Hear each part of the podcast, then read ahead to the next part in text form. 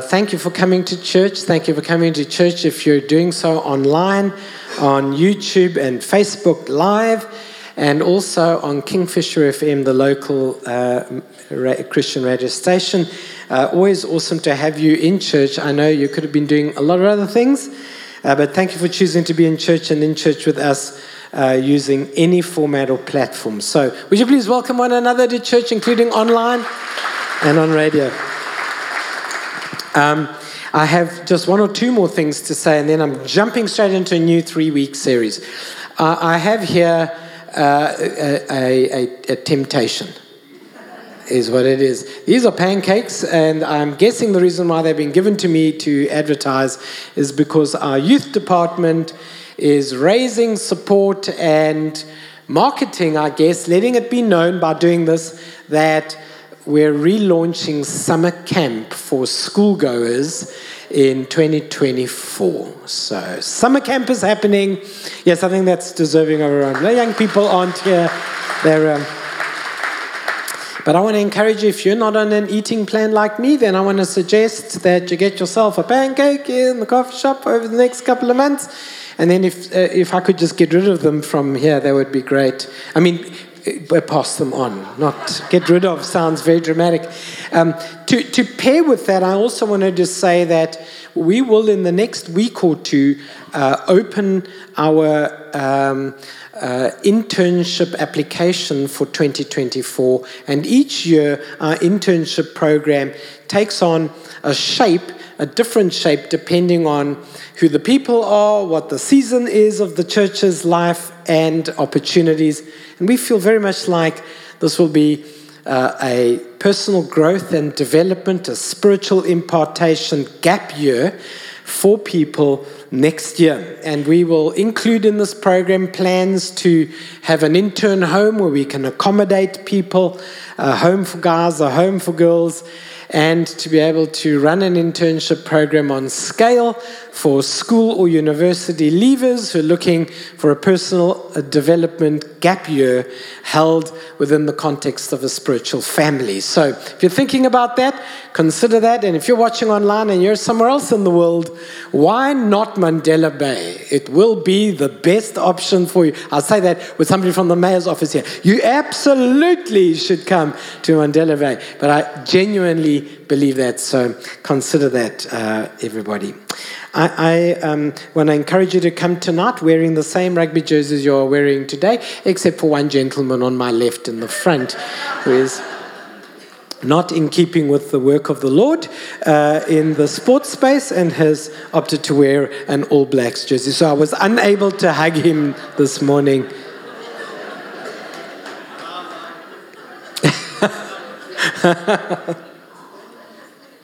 Thank you for loving me through it all. Matthew chapter 17 is the starting point of our conversation. I'll introduce to you the topic title in a moment. Matthew 17:19 says, "Then the disciples came to Jesus in private and asked, 'Why couldn't we drive that evil spirit out?' And he replied, 'Because you have little faith. If you have faith as small as a mustard seed, you can say to this mountain, move from here to there, and it will move. Nothing will be impossible for you.'" Amen. Of course, when you read that scripture in Cape Town, it has a different ring to it, and people take it very, very sensitively when you suggest moving mountains. But this is an interesting passage of scripture because at face value, there seems to be a contradiction in it. Jesus is saying the disciples were trying to drive out a demon or an evil spirit from someone. They were unsuccessful. They came to Jesus in private. Already this morning we've been talking about what happens in private, what happens in public, and so forth. And they asked Jesus, "Guide us, what went wrong? Why couldn't we get rid of that problem or that demon in this situation?" And Jesus said, you don't have enough faith. And then he says, if you only have faith the size of a mustard seed. So, I mean, it could sound a little insulting, like you don't even have the faith the size of a mustard seed. But there is something very important about this passage of Scripture I want to draw your attention to, and that's the idea that small steps create significant changes. And I think we live in a world in which everything has to be dramatic. Everything else, it's so much drama. I have put myself on a clock now as far as podcasts and YouTube videos. I'm only prepared to watch a certain amount in a week because I don't know anymore. I don't know if I'm supposed to eat 7 almonds to last 5 years longer, or if I should stop eating almonds, or cashews are evil, or cashews are not evil. I don't know if I'm supposed to only eat meat or only eat plants. I just don't know anymore. And then this drive to live longer, I'm not, why? What are you planning to do with your life? You aren't doing much now, so I don't know if, you want to do another 10 years of that? I don't know. I'm just so confused. It's all so dramatic. You got to get rid of this, and you got to start walking on the ground. You got to walk on the earth. There's a movement now. You got to take your shoes off and walk on dirt. You got to walk on dirt. Because, it grounds you. It's so cheesy. So much stuff going on. And, we're tempted to think that the answer to whatever it is we're wrestling, that whatever evil spirit or demon we're fighting, the answer is going to be some dramatic thing. And Jesus is saying, it's not a big thing. It's a little thing that's got you caught up. And it's not a big thing, it's a little thing that's going to shift you into your victory.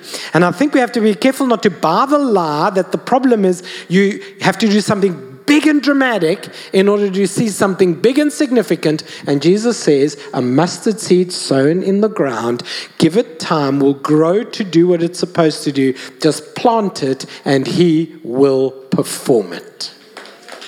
He will perform it. And I'm so relieved by the idea that it's not much, it's not far. Jesus says that, the Bible rather in Romans says that our faith is not far from us, it is near us, even in our hearts. It's this idea that it's not out of reach, that Jesus is reminding us it's not so difficult. And I want to encourage you that in the world in which we're being suggested that things are difficult or complicated, can we just say that Jesus teaches us it's not that complicated, it's not that difficult, it's not that hard, it's a small thing, and a small thing will cause a significant shift. Can you say amen to that? I think we're unnecessarily overwhelmed by the spirit of this world. So I've titled my message, The Butterfly Effect. Now, some of you know that was a movie in 2000 and something. I'm not old enough to remember. Okay, it was in 2006, according to Wikipedia. But the butterfly effect, I put the definition up there for those of you who really want to get content. But the butterfly effect is a derivative from what they call chaos theory, which is what I think the world is living in at the moment. I don't need to study it. I just need to look out my window. Chaos theory. And the butterfly effect is basically a metaphor. It's a description of an idea that this meteorologist suggested, that a butterfly flaps its wings in one place, and weeks later, that could be one of the causes of a tornado. Now, I mean, that's intense, eh? That's heavy. Every time I see a butterfly now, I'm like, are you going to kill people now? What are you... Just an innocent butterfly flapping its wings there by my flowers. Evil.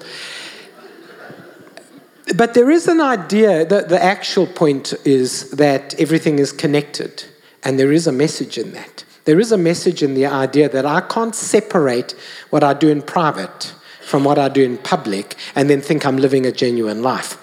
I can't separate my church language from my everyday language and then think I'm going to have an authentic life. I can't separate the small things from the big things and think the big things are going to somehow cover the small things. They all work and flow together as one. The little things add up to something big, and even tiny things can have big impact, positive or negative. Positive or negative. A small negative step is going to have a big impact later, and a small positive step is going to have a big impact in due course, in due season. Can you say amen to that? Just in due season. And so over the next 3 weeks, starting today, I want to share a little around that, so I have the time to unpack that a little. Titus chapter 2 says this, verse 11, "For the grace of God has appeared that offers salvation to all people." Grace is a wonderful thing. I believe in grace. I don't believe there's another option. Grace is God's language to our salvation. But you know one of the things about grace? It does this. It teaches us to say no to ungodliness and worldly passions and to live self-controlled, upright and godly lives in this present age. So today, part one of the butterfly effect, I want to talk to you about being set free from the tornado of a toxic self.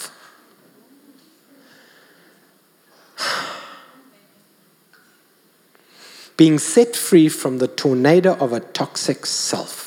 Do you know, I'm convinced that one of the greatest evils, if we talk about a demon that can't be driven out easily, one of the greatest evils of our world today, the one we live in, not the one historically and not the one of the future, the one we live in, is that everybody is too interested in being self-centered, pleasing oneself in all of life's expectations.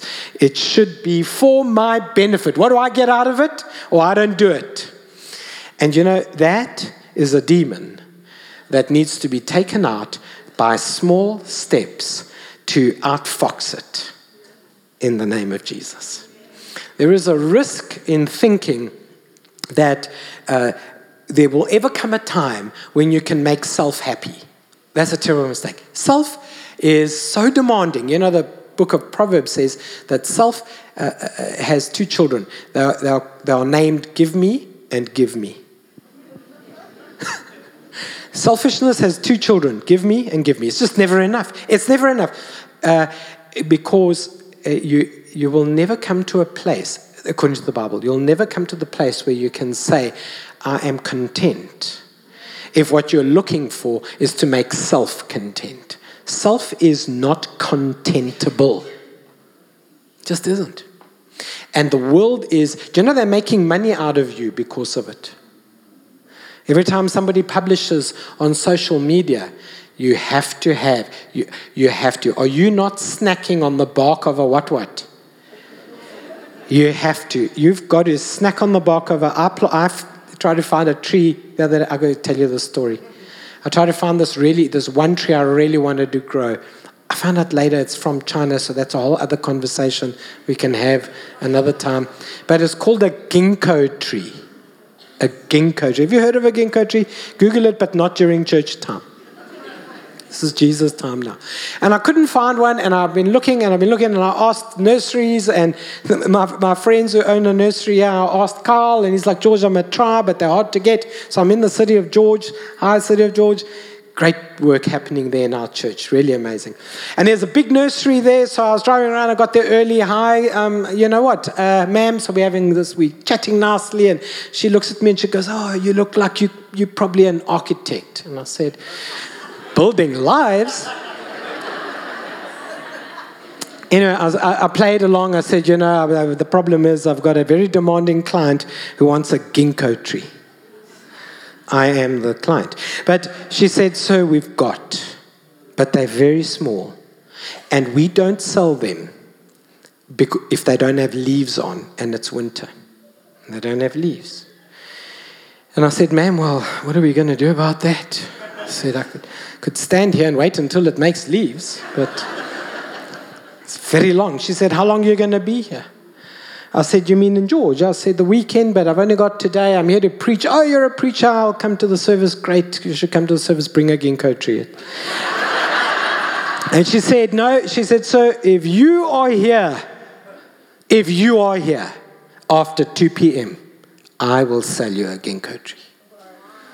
I thought, okay, well, I mean, it's 1:30. I can roam around and grab a cup of coffee. And then I realized afterwards that at 1:51, the owner of the nursery leaves. He doesn't know that he's got one ginkgo tree less until he hears this message. I asked her, ma'am, why don't you sell it without leaves? And she said, because people don't want to pay money for trees without leaves, so we have to wait until they get leaves. I said, no, I'll pay the full amount. Why did I tell you that story? I planted it, I Googled it, and then I read, you should make tea from the leaves. If you make tea, you will live 5 years longer.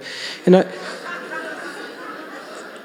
it's unnecessary. It's unnecessary all the lies they sell you because you think there's something missing.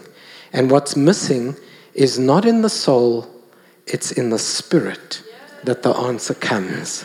The soul is always, is that clappable moment? The soul is always hungry, always hungry. Don't wait to satisfy the soul. Just satisfy the spirit and let the spirit satisfy your soul. Soul's always hungry.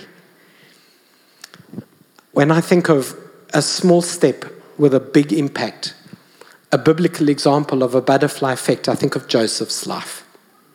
I think of how Joseph, who was the victim of jealousy, but also the victim of selfishness, his own selfishness, and how that the consequence of that landed him in slavery and in a pit and in a prison. And then he got chased by Potiphar's wife. And then he landed up in jail. And then he became prince. But what he needed to learn was the sacrifice of self so that God's will come to pass in your life. And sometimes we don't recognize or remember just how Joseph came across. We think of him as the guy with a nice coat and the guy who told his parents and his brothers they would bow down to him. Very bad idea. But he was self-centered at first. And when he went through all of that journey, he represents himself through it all as a new kind of man. And when after all of that happened and he meets his brothers and his family again, his tone has completely changed.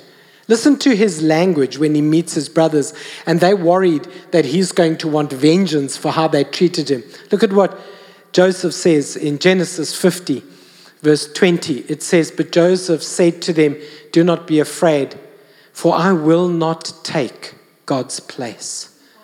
I am not God.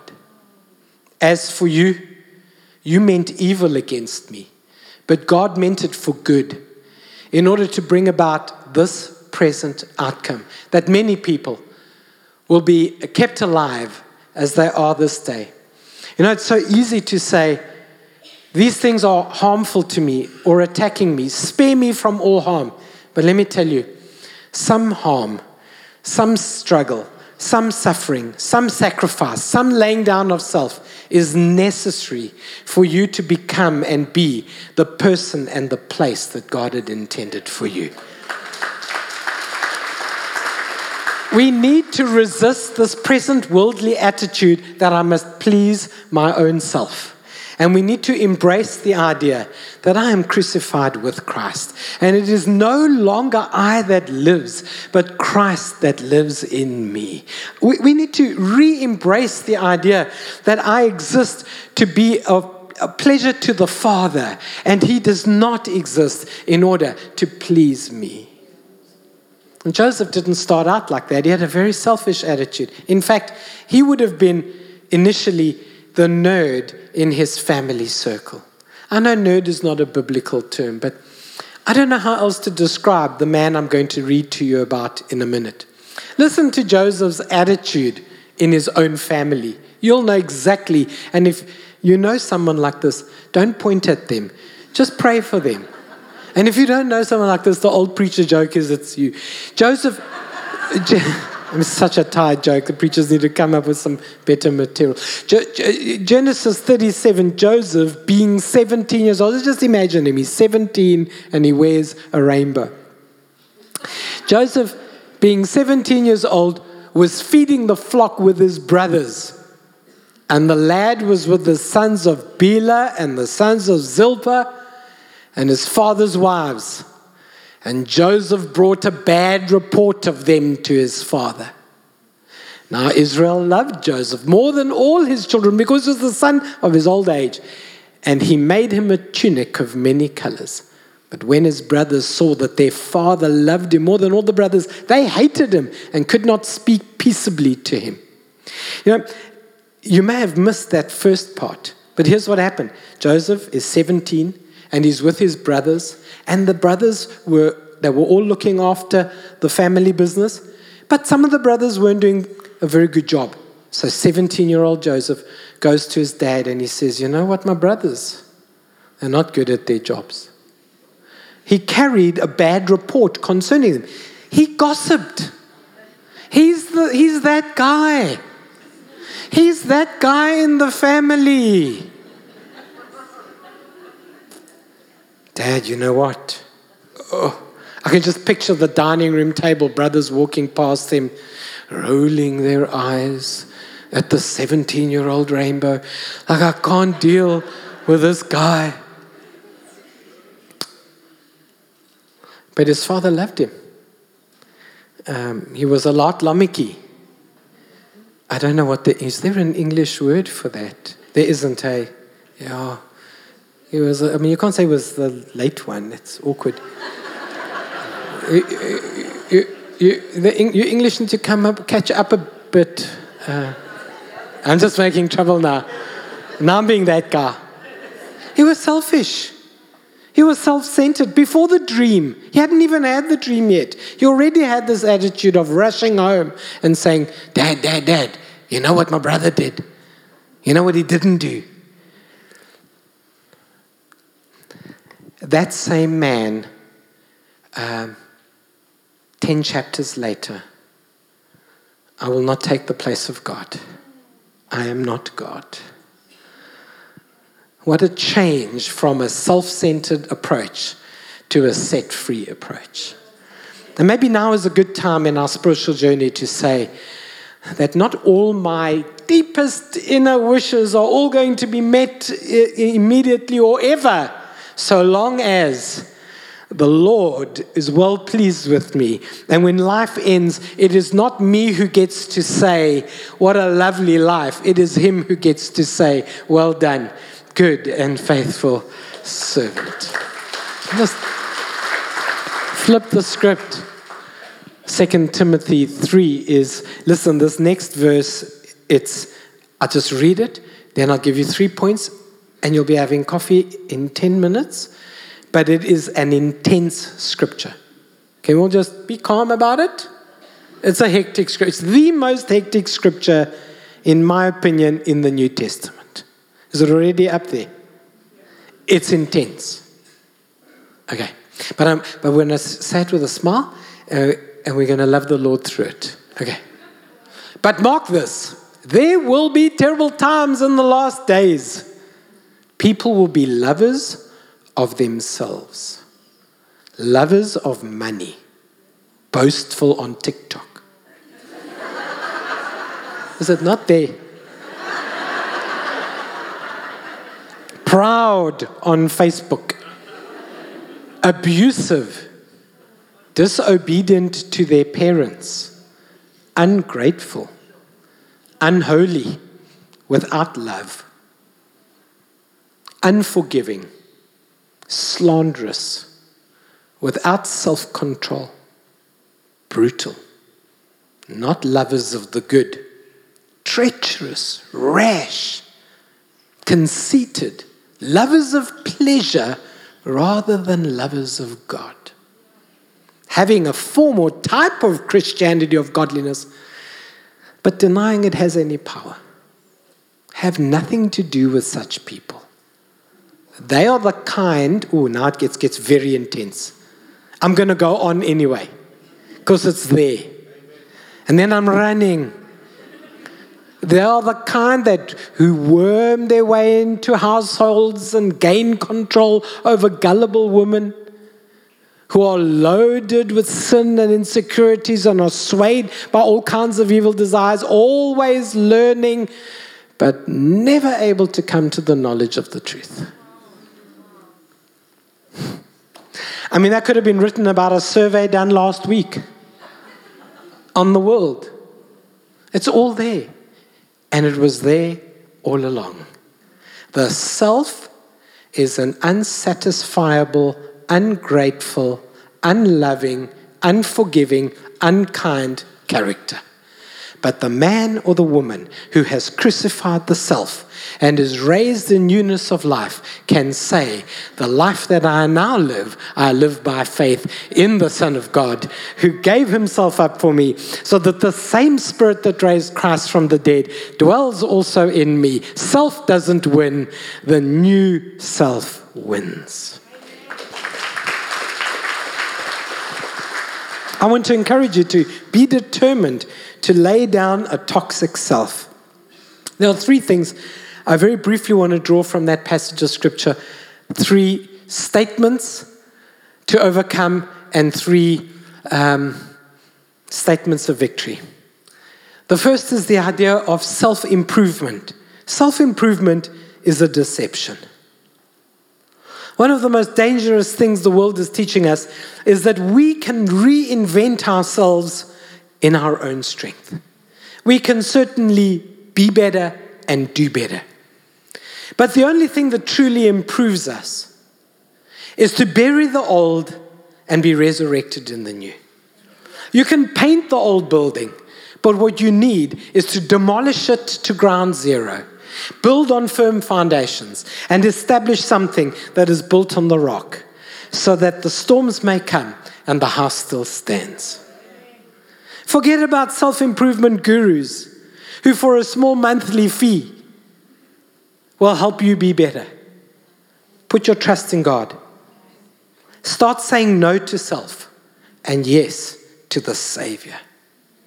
Self-improvement is an easy deception. But start taking the step of saying no to self. Secondly, be aware of the danger of the self-doubt demon. There is a spirit in this world that suggests that we're never enough, and then we try to meet that deficiency in an unholy way. I don't know if you know this, but you're not enough in your own strength. You're not enough yet of a father. You're not enough of a husband. You're not enough of a wife. Ooh, you guys are getting ready to pick up your stones. Let that prophet preach his last message. I'm not enough as a pastor. I'm not enough as a son. I'm not enough as a brother. I'm not enough as a friend.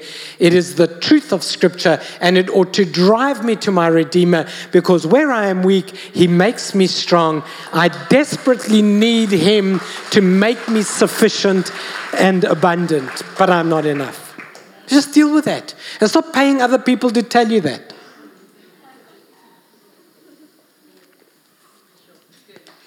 There is this demonic sense of that. What do I need to do to overcome it? I need to step up and stand nearer. Stand nearer to the Lord, and then you will be able to say, I can do all things through Christ who strengthens me. Stand far away, and you'll be tempted by all the humanistic ways of trying to be enough. You think getting that house will make you enough. You think driving that car will make you enough. You think having one more child, one more relationship, one more something will make you enough, one more business. But I'm just telling you, it will not be enough, because self only has 2 children, and they are called, give me, give me. It's not enough. I know as a pastor, there are not enough chairs. The building isn't enough, the air cons aren't enough, the staff isn't enough, the parking lot, well, that really isn't enough. But there isn't enough. At some point, if that's where you're looking for, you've got to stand nearer to the Lord and say, Lord, that which is lacking, will you be our supply? That which is insufficient, will you be our supply? This is why a man who in the eyes of other men appears poor can be so rich, and a man who in the eyes of other men can be so rich but is poor in their hearts. That's why somebody goes to their small house but sings songs of praises, and others go to their triple story and lock the door behind them and cry at night to bed, because they haven't learned who to feed, self versus spirit. And the self is selfish, it's never enough. And then finally, this great deception of self-love. You've got to love yourself, they say. Stand in front of the mirror and say, you're a legend. It'll have to be a short mirror in my case. Stand in front of stuff and love yourself. That's the answer. But in the last times, men will be lovers of themselves. You know, the problem with loving yourself in an un-Christian way, there's a Christian way of doing it. I'll tell you the Christian way quickly, then we can end on a high note. I don't know, is that what you say? There is you can't read part B of the sentence without reading part A. Please, Christians, can you just read the whole verse? Just the whole verse, where it starts and where it finishes, please. The whole Lord's Prayer, 66 words. That's it. Just, can we finish the whole thing? It does say, as you love yourself. But the sentence says that you have to love others as you love yourself. You can only be a lover of self insofar as it is an enabler that you can get over yourself to love somebody else. It's one sentence. I do love myself enough to get over myself to be of help with somebody else. Right? Parents know what this is like, you know, whatever your needs are, when your kid needs you, you get over your stuff and you help your kid. Because your love for the other has made you overcome your dislove for yourself. You step past this self-love deception by learning to step into sharing the good news. We've got to get back to telling people about Jesus. It sorts us out. We've got to get back to telling people, God made all the difference in the world to me. And when we do that, when we have the courage to do that, the appropriateness of self-love then kicks in. Self-love is a function of just being available to God for others, and then self-love happens. In fact, the world has started to catch a glimpse of that. They say if you're feeling depressed about your circumstance, go help somebody else in a worse position than you. They're picking up a spiritual thing there, that if I go help somebody who's had it tougher and they can smile, maybe I can say to myself the same thing that David did in the Psalms. Why so downcast, O my soul? Put your hope in God. That's the Old Testament version of snap out of it. But from a biblical point of view. I want to end. I'm at 3 minutes overtime. But like I'm not really preaching tonight, so like I wanted to get it all out of my system. Because tonight's like 30 minutes of mostly worship and then rugby cheering. You should come. Get out your house tonight, you should come. I don't want to belittle genuine therapies and psychological conditions. I don't want to pretend that they're not there. I acknowledge that they are, and I myself have been a beneficiary of walking with somebody some years ago professionally. But I also don't want you to think that there's a magic formula, a magic potion, or a magic mentor out there whose name is not Jesus Christ. Those other things are supplements to the real meal, and the real meal is Jesus Christ, our Lord and Savior. Would you please stand with me as we pray?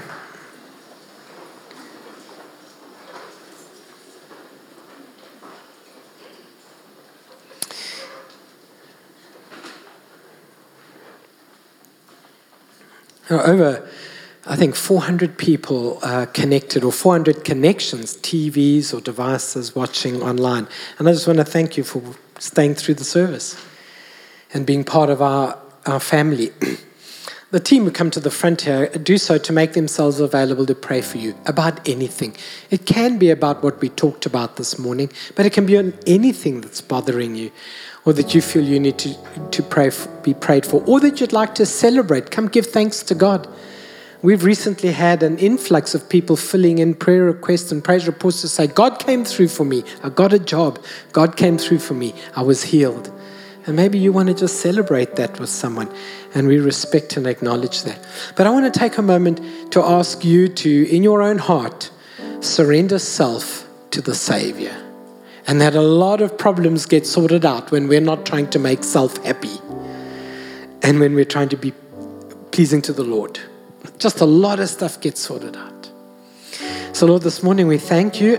We acknowledge that you are first. We are not first. We echo the statement of Joseph, I will not take the place of God. I am not God. I leave it with God. What was intended to harm me has actually been turned around by God for the good. Lord, will you help us recognize that self is selfish, but that when we are crucified with Christ, we are raised into newness of life, and something really dramatic and significant happens. That this month in our conversations, will you teach us that small things have big impact? And that if we're doing small things that are harmful, to cut them off because they're bigger than we think. And if we need to do small things spiritually, to not put it off because it'll have a bigger effect than we think. Would you help us take the walk of faith? In Jesus' name we pray. And everybody said, would you give God a shout of praise and thanksgiving?